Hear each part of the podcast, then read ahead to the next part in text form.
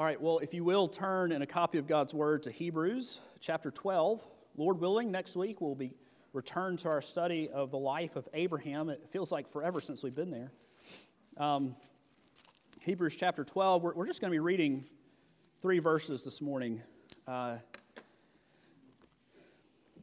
Diane, um, I texted her this, this week on Tuesday, letting her know I didn't have a sermon topic yet. I didn't on Wednesday, and didn't come till Thursday morning at 10 o'clock. And it wasn't because I hadn't been praying or studying, I wasn't ready for it. Uh, and so I want to share with you some verses that, uh, even since I wrote the sermon, the Lord has been uh, working on in my heart, and I hope He will do the same for you. Uh, this is Hebrews chapter 12, verses 1 through 3. Hear now the word of the Lord. Therefore, since we have, since or since we are surrounded by so great a cloud of witnesses, let us also lay aside every weight and sin which clings so closely, and let us run with endurance the race that is set before us, looking to Jesus, the founder and perfecter of our faith, who for the joy that was set before him endured the cross, despising the shame, and is seated at the right hand of the throne of God. Consider him Consider him who endured from sinners such hostility against himself, so that you may not grow weary or faint hearted. This is the word of the Lord. Thanks be to God. Let's pray. So, Father, we are thankful for your word in this new year. Would you work a new thing in our hearts that we might love you and love Jesus and neighbor all the more? We ask these things in the name of Christ. Amen. Uh, usually at the beginning of the year, I like to take an opportunity to set before us a some sort of, it's in my files as a New Year's sermon. And we've done fancy acrostics and we've talked about themes for the year, which I usually forget about by February. This year, I simply want to talk about what it would look like to, to run the race well in 2023, to live the Christian life well in 2023. You know, we should attempt big things for God. We should aim high, dream big. I think oftentimes we don't have big enough prayers for the Lord. I don't, we don't think we have big enough prayers for our families and for ourselves, our fight with sin, for the growth of His kingdom, the salvation of the lost, and the healing of the sick. At the same time, we do have to remember also that, that we live in the ordinary. We live in the ins and outs of normal life that our, our lives really are not defined by those big decisions. How many big decisions have you made in your life? A new job, a husband, a wife, a, a move. Those, those do come sometimes, but, but normally, day to day life mainly consists of faithfully plodding, of being faithful to the Lord and where we work and where we live and where we play, the grind, as it were. My call today is that we might run this race well, the day in and the day out of being believers. Wherever the Lord has called you, if you're a mother or a husband or a father or a son or a daughter, if your parents are living or not, if you're caring for them or not, I know many have been through that recently. Whatever the Lord has called you to, He has set before you a, a course, a course of life, and He set before me the same. And so my prayer, my goal, my, my charge is that we would run the race well in 2023. Let me first start by encouraging you. You can do it. You can do it. Now, not by yourself. Let me be real clear on that. You can't do it. You can do it. Both are true. You can't do it in your own strength. You can do it in the Lord. I don't know what 2022 held for you. If it was like most years, it had both uh, joy and tragedy. It had its ups and its downs. It had its failures and successes. But I want you to take a stock where you are right now. You made it. It's 2023. Now, there may be wounds that may have to be dealt with from 2022, but those can be dealt with this year. You, you made it. And so you can make it with whatever the Lord puts before you this year as well. There may still be scars from years past. But the balm of Jesus is not just at death, where all our sin, sorrow, pain, and death are taken away, but, but also now. As the future comes crashing in, he offers hope and healing now if you pursue it.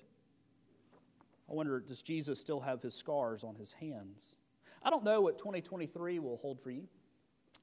I don't know what it'll hold for me. I don't know what it'll hold between now and the end of my sermon. Perhaps some of you will fall asleep. I'm thankful that I don't know what the future holds. I could not handle it.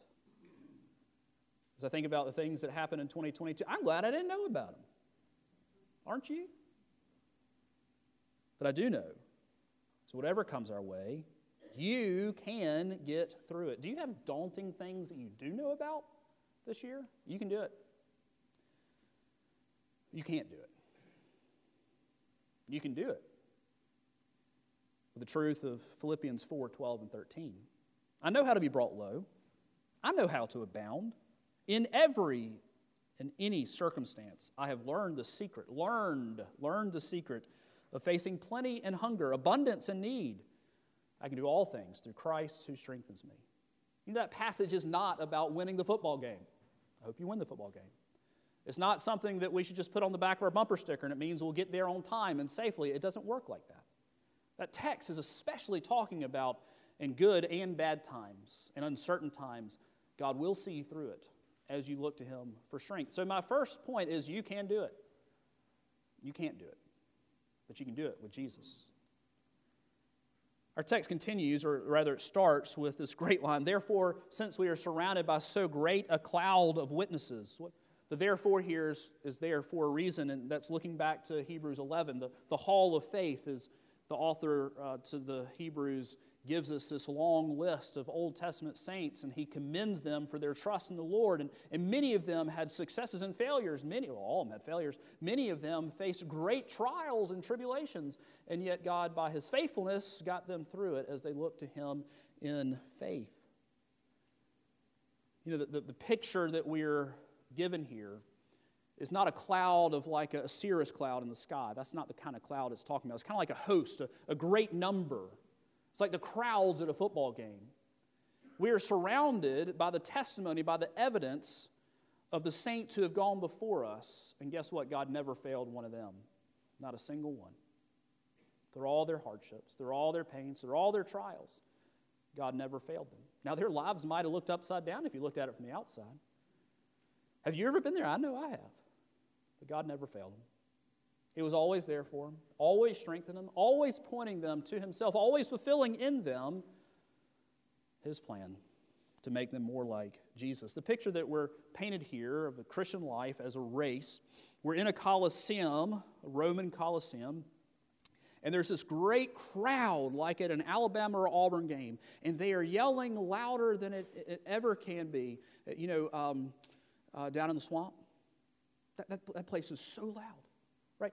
Some of these stadiums, you can, you can hardly even hear yourself think. Death Valley. It's louder than that. It's, it's the saints who have gone before us cheer us on. Now, they're not looking down, watching our lives. That's not what this text is saying. Rather, the, the history of their lives, the story of their lives, of God's faithfulness in their lives, and their faithful walk with Jesus encourages us that, that they went through it, they got through it, some of them to the point of death, and so can we. Listen to the testimonials of the saints who went before you and be encouraged. Um, you know, sometimes on Amazon, uh, I wish I'd read the reviews. I'm a big audiobook guy, and I started this new one that was on sale. You should always be careful of audiobooks that are on sale.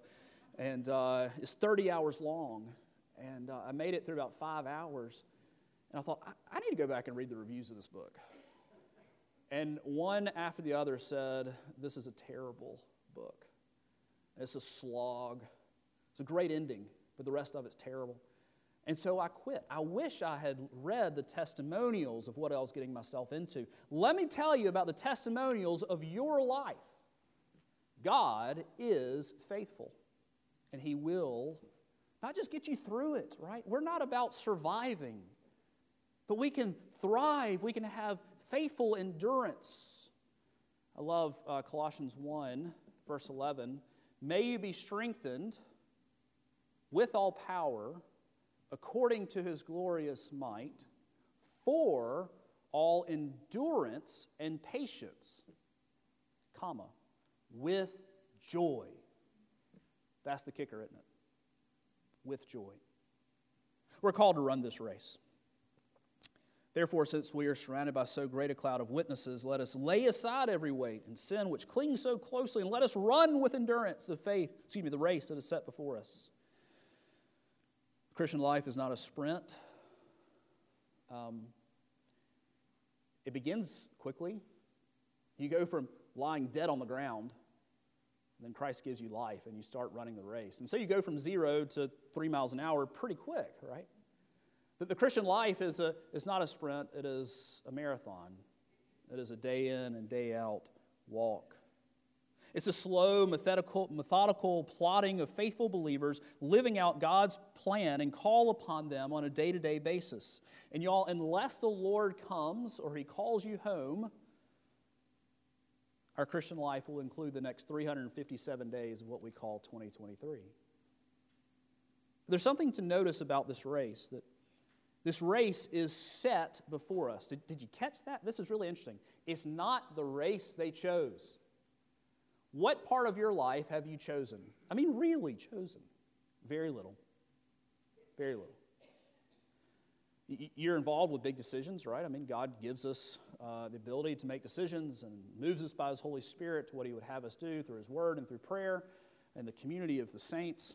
Uh, but really, day to day life, very little of what comes before us is chosen by us. In fact, oftentimes we try to choose the opposite. But there is a race, a course that is set before you by God, and it is the race, the course of your life. No one's course is the same. And sometimes some people seem to have more pain than others. Sometimes God seems to put before others more bumps along the way. Sometimes there are meanderings off the straight and narrow as we mix metaphors as well. But God has set before His people a course that He calls them to run, and He has, from the beginning of the foundation of the world, set that course for you. That means it's never a surprise. And I'm thankful for that. Have you ever been lost in the woods? I lost my four wheeler once. You shouldn't do that. I got off my four wheeler and started walking around. I had a compass and a topo map, and I found out I didn't know how to use a compass or a topo map. And uh, I thought I did. Turns out I was on the wrong hill. And uh, 45 minutes later, as I could not find my four wheeler, I sat down and prayed, Oh Lord, help me find my four wheeler. um, I had a point. I don't know what it was, though. My four wheeler was green, too. Don't make those things green. I, I did have a point for that. However, the Holy Spirit uses that illustration in your life, bless it. Uh, your course has been set by God. Your course has been set by God. It may not be the one you chose, but He set it. This happened this weekend to me. Uh, so um, the kids are out of town. Christy and the kids are out of town for a couple days, seeing family, and uh, and I'd been looking all week to hunting yesterday afternoon. I've been twice all year. Uh, praise God. Uh, and so I'm in a hunting camp with, with one other person. I guess you call it a hunting camp when there are two people, I don't know. And uh, we have two fields. In order to get to one, you have to go through the other, and you can only hunt one at a time. We talked earlier this week of where we're going to hunt, when we were going to hunt. And, and, my days were Friday and Saturday, his were Sunday and Monday. And uh, so, I, man, I was so excited. And I, I got my truck, got my I got my camo on, even though I was going to be in a shooting house, so they couldn't see me. And I went out and I rolled up into the gate, and it was open. I thought, oh no. And there was his car. And he wasn't at the house working, and we don't have cell, cell service out there. He was in the field.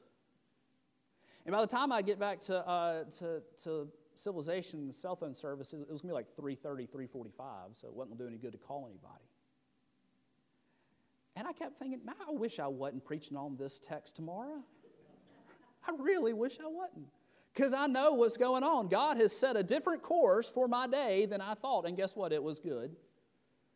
Because we're heading up to, uh, I'm doing Chrissy's uncle's funeral in Ohio on Friday. And she called me at 5.15. I still would have been in the woods or coming out at that point and said there are three tickets left on the flight home.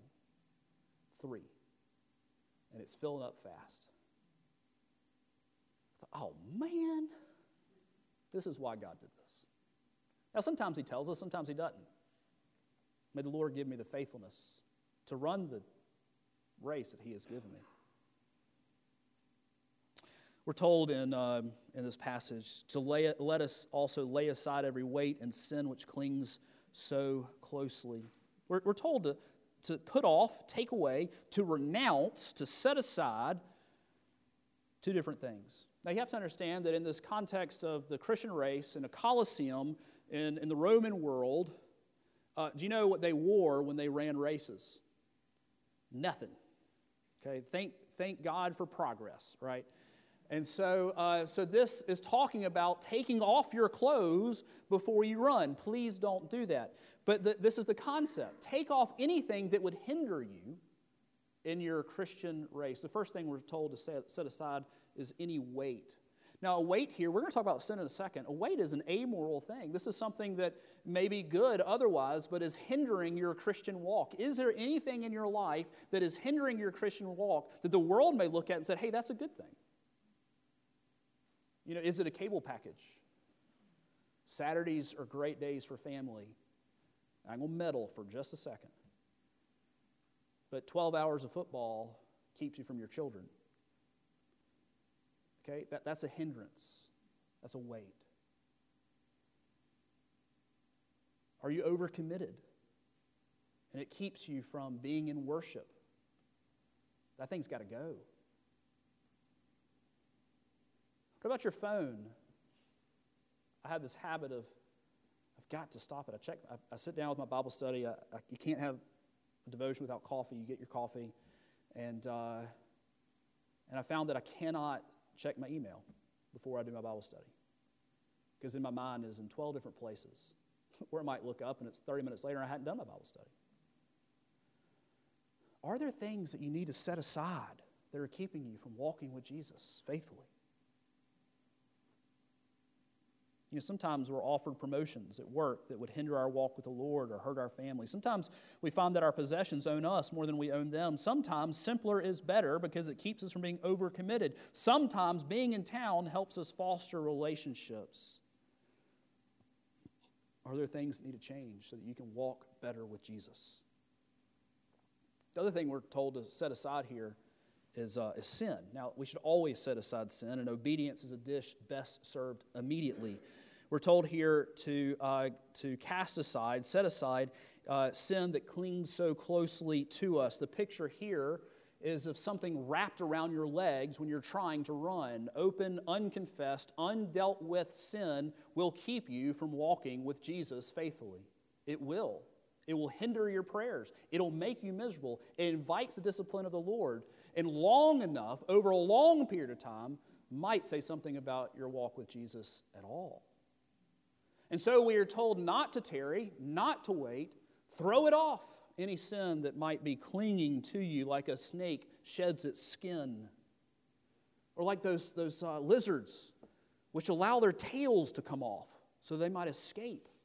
It might cost you, you might save your soul. Running shackled at the feet doesn't work so well. You know, Scripture is full of examples of entangling sin, like King David it began with one thing, and then he had to quote unquote kill Uriah, right, in order to cover his sin. And then he waited a, about a year to confess his sin, and then his son was taken from him. It was a terrible thing, this sin that clung to him. You know, saran wrap, it, it clings to things. Static electricity pulling things to you. Is there a sin, some habit, a besetting sin that you need to set aside. By the way, if you need help with that, come talk to me. I'd love to help you with that. Jesus calls us to live in freedom, and I would love to help you with that. God is good at new beginnings, and He offers them all the time. We have it in salvation, and He offers it anytime to us. You want to start over? Hey, let's do that. Let's do that thing. He loves that thing. Well, we need to keep our eyes on Jesus. We do these things not in our strength as we think about what it looks like to uh, to run the race well in 2023. There's nothing we can do on our own. We have to look to Jesus. And we're told this twice in verses 2 and 3 using two different verbs. Let me read that for us. Looking to Jesus, the founder and perfecter of our faith, who for the joy that was set before him endured the cross, despising the shame, and is seated at the right hand of the throne of God. Consider him who endured from sinners such hostility against himself so that you may not grow weary or faint hearted. There's a nuance here with these two verbs, which mean to look. The first in verse 2, looking to Jesus, means to intentionally take your eyes off of one thing and to put it on another. It's like what we do in repentance, where we, we stop moving in the direction of sin and we start moving in the direction of Jesus. It's like when you're running, do you look at your feet? Not if you want to continue to run very long. You look at the horizon, you look at what's in front of you. And so we must take our eyes off of our sin, off of ourselves, off of what others have done to us, off of our successes, and off of our failures. We have to take our, our focus off ourselves and to put them on Jesus, the author and finisher of our faith. The author or founder here is better translated as pioneer or forerunner. Christ has trailblazed the path before us. The path that He has set before you, He has gone forth with a machete and He has cleared it for you. Though there may be roots along the way, though there may be failures and successes, though there may be uphill climbs and downhill tumbles, your path has been cleared by Jesus. The valleys brought up, the hills brought low. Christ has gone before us in the obedience to the Father, fulfilling the law, dying in our place. And now he has authored and created faith within us by the work of the Spirit. He is the one who thought the, the shame of being hanged on a tree naked, the blood pouring out of his hands, his side, his feet, and down his face. He saw that as a light thing despising the shame, that is, discounting it as something not to be worried about because of the joy that was set before. And did you hear the joy of the cross? What's it talking? As one author put it, there is a crown beyond the cross. Looking beyond what the cross would accomplish, being united with his Father, being glorified in heaven, but especially bringing many sons to glory. That through his cross and the crown of the resurrection morning, and his enthronement in heaven at his ascension, that he would bring us to salvation. Look to him, the one who loves you. Look to him, the one who gives you strength. Look to him, the one who is coming back one day. I love what Kent Hughes said about this text. He said, We must be totally absorbed with Jesus. Success in 2023, you'll get through it. Depends on, it's really up to you in many ways, the condition in which you get through it. You can get through trials better when you put your faith in Jesus, when you put your eyes on Jesus, when you look to Him, when you run to Him. Don't you remember when you first started dating your future husband or wife? Don't you remember that? You're completely absorbed with them. And the more time you spent with them, the more you absorbed with them. I remember um, in, in college, in the fraternity, you know, we get so mad at our friends who, had, who finally found the right one because they stopped hanging out with us. They were so absorbed. And then you meet yours and you said, All right, guys, see you later. Right? That's the kind of thing with Jesus. Are, are we, may the Lord grant us that absorption. May we be totally absorbed with Jesus. The second word for looking to Jesus here says to consider him in verse 3. It's a different kind of word, it's an accounting term meaning to weigh, to compare. And it's in the context of when we grow weary and faint hearted. There will be times in 2023 where you think you can't go a step further. I know there will be, because there was last year, and the year before, and the year before that. And in those moments, we are called to consider Jesus and all that he went through. Why? For you because He loves you. And though you may not be able to see them, on the edges of that path, the course through your wood, the woods you're running, there are guardrails. You can't go beyond where He has you. And there's nothing that can come through those woods that'll snatch you away from Him. And so, my call this morning is that as we seek to run the race in 2023, may we do it well. You can do it, but not alone. God will help you, and He has set the course before you, and He calls you to lay aside anything that would keep you from living in freedom, living in the power of the victory achieved at the cross. You will find success. You will find success as you keep the eyes of your heart squarely fixed on Jesus even when you call out to Him as you stumble and fall again, and because you're weary and faint hearted, don't think you can go one more step. Let me close by saying that uh, if you don't know Jesus, I pray that today will be the day of your salvation. See, the reality is we're planning for 2023, but we don't know that 2023 is going to even happen beyond today, beyond right now. Christ may come again, and I would be thrilled. And I hope that you will be caught up into heaven with me. We can high five each other on the way up. Right? Praise God. But let me tell you something. You have to turn away from your sin. You have to turn away from your sin. If your sin is more precious to you than Jesus, then turn from it to Him today. See, He took up the sin and the guilt of His believers, of His children, of His people on the cross. Are you still bearing your sin? Do you love it more than Jesus? Turn to Jesus. Turn to Jesus. Because He's coming back. Will you be ready? Let's pray.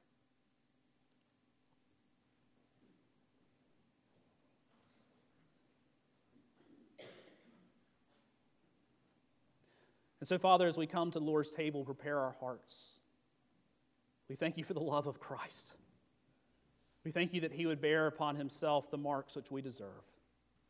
We pray these things in the name of Christ. Amen.